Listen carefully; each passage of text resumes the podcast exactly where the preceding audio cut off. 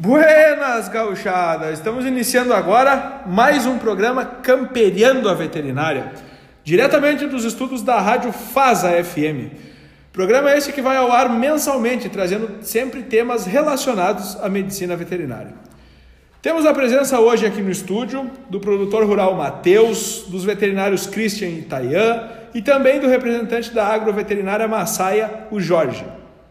Faremos uma entrevista onde o produtor Matheus colocará sua situação de mastite em sua propriedade e os demais convidados explanarão a respeito da mesma. Matheus, bom dia, seja bem-vindo e fique à vontade de fazer sua pergunta e explanar sobre o problema em sua propriedade. Bom dia, pois é, aconteceu um problema lá que no início até eu achei que era uma coisa boa, mas até que não é tão boa assim, porque eu achei que estava saindo requeijão da teta da vaca. Até achei que era bom, mas quando eu e minha mulher fomos experimentar, não foi tão bom assim. Eu gostaria de perguntar para os especialistas aí o que, que eu tenho que fazer com esse problema aí.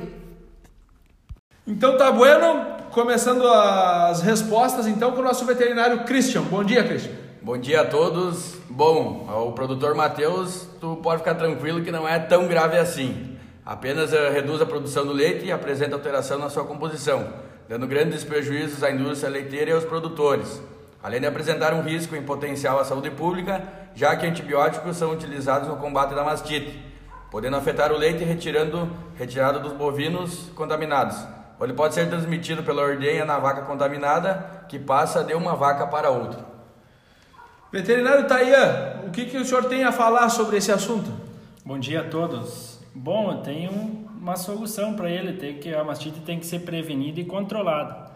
E para ter um controle eficaz da mastite, recomenda-se ter um bom controle higiênico sanitário para diminuir a colonização dos quartos mamários. Sendo assim, a atenção deve estar voltada para o correto manejo da ordenha, evitando esponjas ou panos em mais de uma vaca, e instruir os ordenhadores a fazer a desinfecção das teteiras após a ordenha.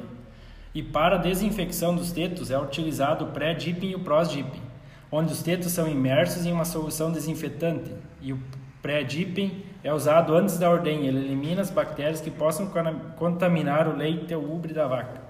E o pós-dipping é usado logo após a ordenha e evita que a vaca tenha mastite contagiosa antes das bactérias invadirem o ubre.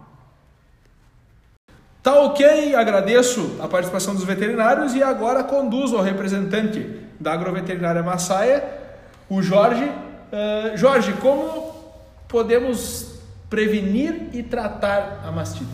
Bom dia, Álvaro e todos os ouvintes da Rádio Fasa. Eu vim aqui hoje trazer uma solução para o nosso amigo e produtor Matheus e todos os produtores leiteiros da região. Uh, nós da Agroveterinária Massaia somos representantes do Laboratório Launer, de Estrela, Rio Grande do Sul.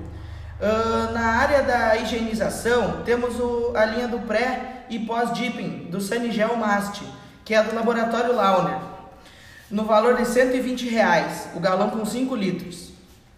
Uh, na parte do tratamento, já depois que a vaca já foi infectada, temos uma, uma ampla linha de, de antibióticos, que deve ser indicada pelo médico veterinário conforme o grau da mastite. Uh, bom, Álvaro, para os nossos amigos e clientes aí que, que necessitarem do, do uso dos nossos produtos, é só entrar em contato com o nosso televendas para marcarmos uma visita técnica. Então tá bueno, agradeço a participação de todos aqui no nosso programa, foi uma satisfação poder está dividindo né, essa dúvida que não é só do Matheus, mas sim de todos os produtores de vaca leiteira do Brasil. Nosso programa vai ficando por aqui. Convido a todos os ouvintes para que no próximo mês, no mesmo horário, na mesma data, nós possamos estar nos encontrando novamente. Um grande abraço e até a próxima.